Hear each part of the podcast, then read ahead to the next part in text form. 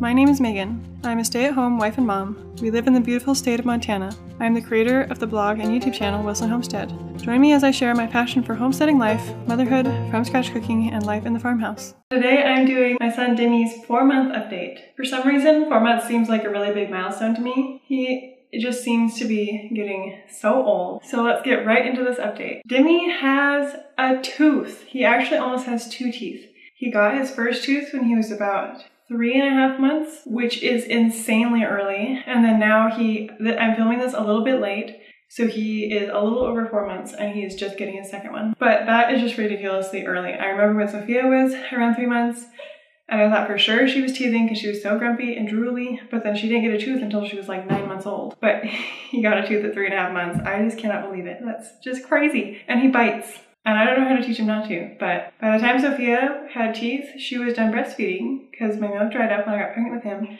So I actually haven't ever experienced this before.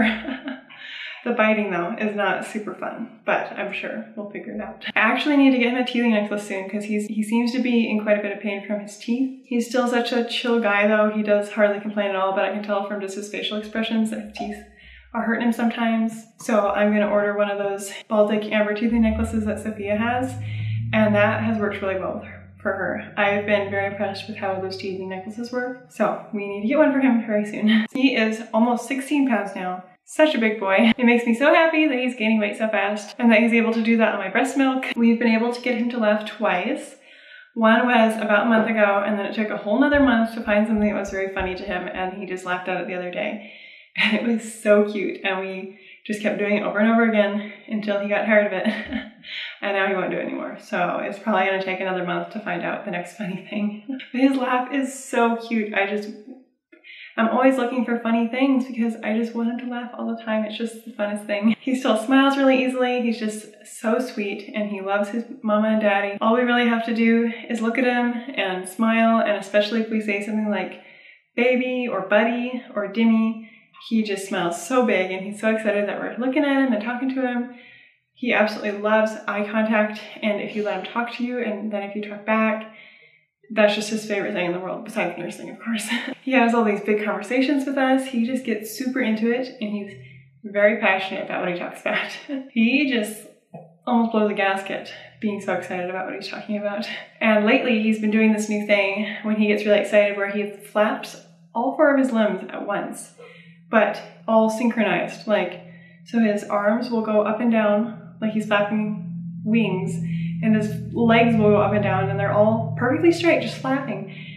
I like to carry him on my hip facing out with my arm around his stomach and he'll see something that gets him really excited and he'll just start waving his arms and legs around in the air violently. Like the first couple times I was afraid I would almost drop him because it was so sudden and unexpected, and he's very strong. but I love how excited he gets about things, and his eyes just get so wide. It's hilarious. He's been doing this super cute little drooly thing where he kind of like blows bubbles. He gets a bunch of spit in his mouth, and he'll just sit there and blow bubbles forever. And he does it really loudly, and it's so cute. and he, ends up making a huge slobbery mess all over his face because it like splashes up on his forehead and like everywhere. But I think it's the cutest thing ever that he's like learning how to do different things with his mouth and different sounds he can make and it's just adorable even though it makes a big mess. He is kind of going through his four month regression so he he has still been sleeping a lot better than my daughter did at this age and he's he doesn't need to come into bed with us anymore to nurse he can still make it through the whole night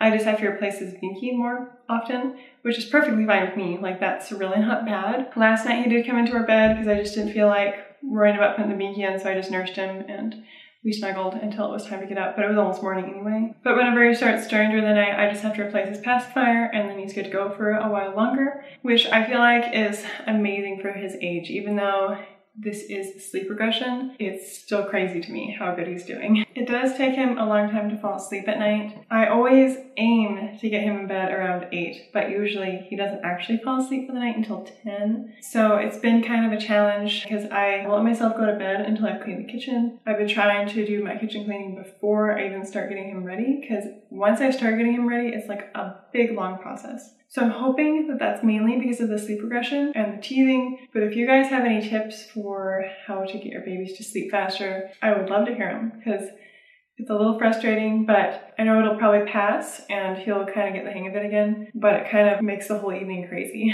His main issue with the regression is during the day. He's been very, very grumpy for the most part and not taking very good naps. He still takes most of his naps in the wrap. That's when he sleeps the best. And as you can see, normally before the regression, I could set him down for a pretty long stretch while I took care of Sophia or did some housework or something that was a little hard to, harder to do with him in the wrap. And he would just be good to go for a nice long stretch. And now, as soon as I put him down, he starts whining. He basically wants to be either in the wrap sleeping or attached to my breast all day long. And that's just not feasible when you have a toddler and you're running a business and managing a house. So he's just had to learn to get over it some of these times because I just can't hold him all the time. But it's been good for him, even though it's really, really hard for me to let him complain for a little while while I just finish my task and then go get him. And I actually think he's going through a growth spurt as well. I don't know if it's connected to the four month regression, but he, as I said, wants to nurse all the time. But it's just been a little more difficult to get stuff done with the toddler and the baby going through a little bit of a regression. But we're figuring it out, and I know that all these things are just phases and that pretty soon we'll be back to normal and then something else will change. Things with babies always seem to happen in short little phases and that come and go and so I just try not to worry about it at all. So the first nap of the day he does take by himself. I will nurse him and then swaddle him up and then I just bounce on our exercise ball to get him to fall asleep. And I'll put him in this bassinet. He actually naps in the bathroom because that's the one safe space downstairs that Sophia can't get to him. So I'll close the door and I just turn on the fan that's in there for a little white noise, and that's just worked really well. But he takes his first nap by himself so I can do my yoga for the day, and then after that, he just sleeps on me for all of his other naps, which vary from like two to four naps approximately. I don't really keep track, and I don't really have him on any sort of a schedule. I just kind of try to notice if he's looking tired or hungry and we just totally roll with it. I do not keep track at all. I'm just guessing he takes somewhere around two to four naps. But I hope you guys enjoyed his four month update. If you're interested in seeing other motherhood content or pregnancy, birth, all these things I'm passionate about, head over to my channel and subscribe and I'm excited to have you here. I also have a blog where I post a lot of recipes and tips and then I also have a podcast. So I will link all the things down in the description box below. Thank you for listening. Your support means a lot. Don't forget to follow along on Instagram at Wilson Family Homestead and YouTube at Wilson Homestead. And if you are enjoying the podcast, please give us a five star rating on iTunes. It really helps us out. Thanks for following along.